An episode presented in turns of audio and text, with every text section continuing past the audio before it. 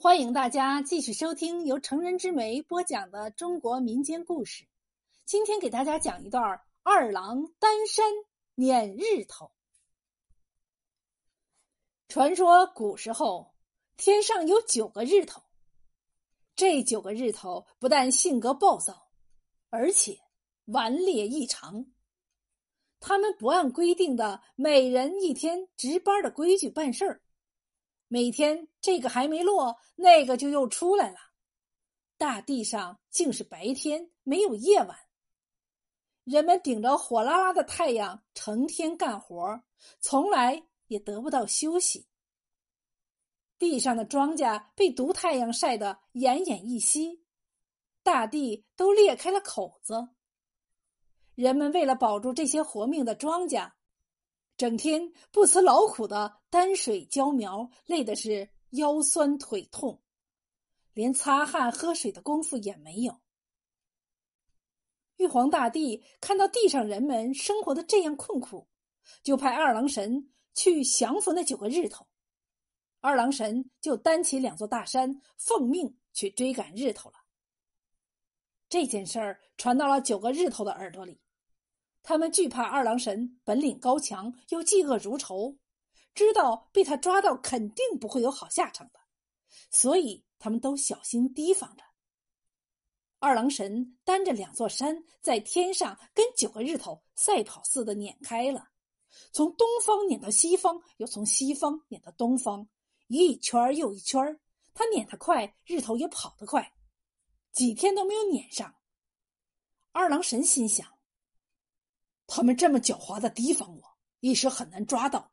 我应该想个办法才好。想着想着，他灵机一动，就把追赶的脚步放慢了。忽然喘了几口气，就倒了下去。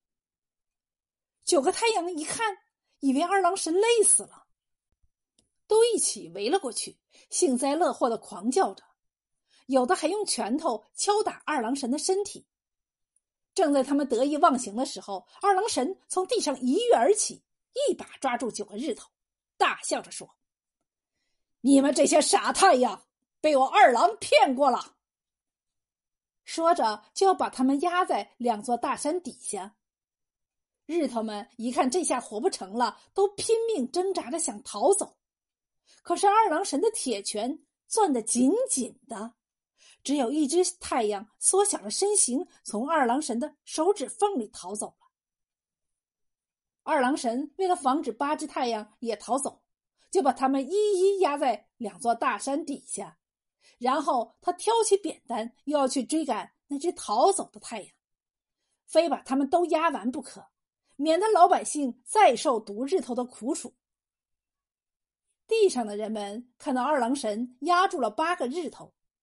天只能黑一半明一半这样白天干活，晚上可以休息。庄稼也不会因天热而死去了。真是再好也没有了，都一起大声欢呼起来。忽然，他们看到仅剩的日头在天上没命的逃窜，二郎神在后边紧紧追赶，天空也是时明时暗。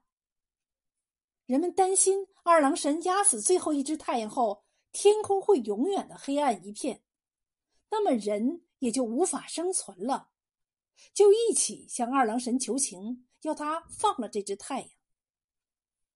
二郎神听到人们的呼喊，就按下云头来到地上，几位老人就向二郎神说明了情由。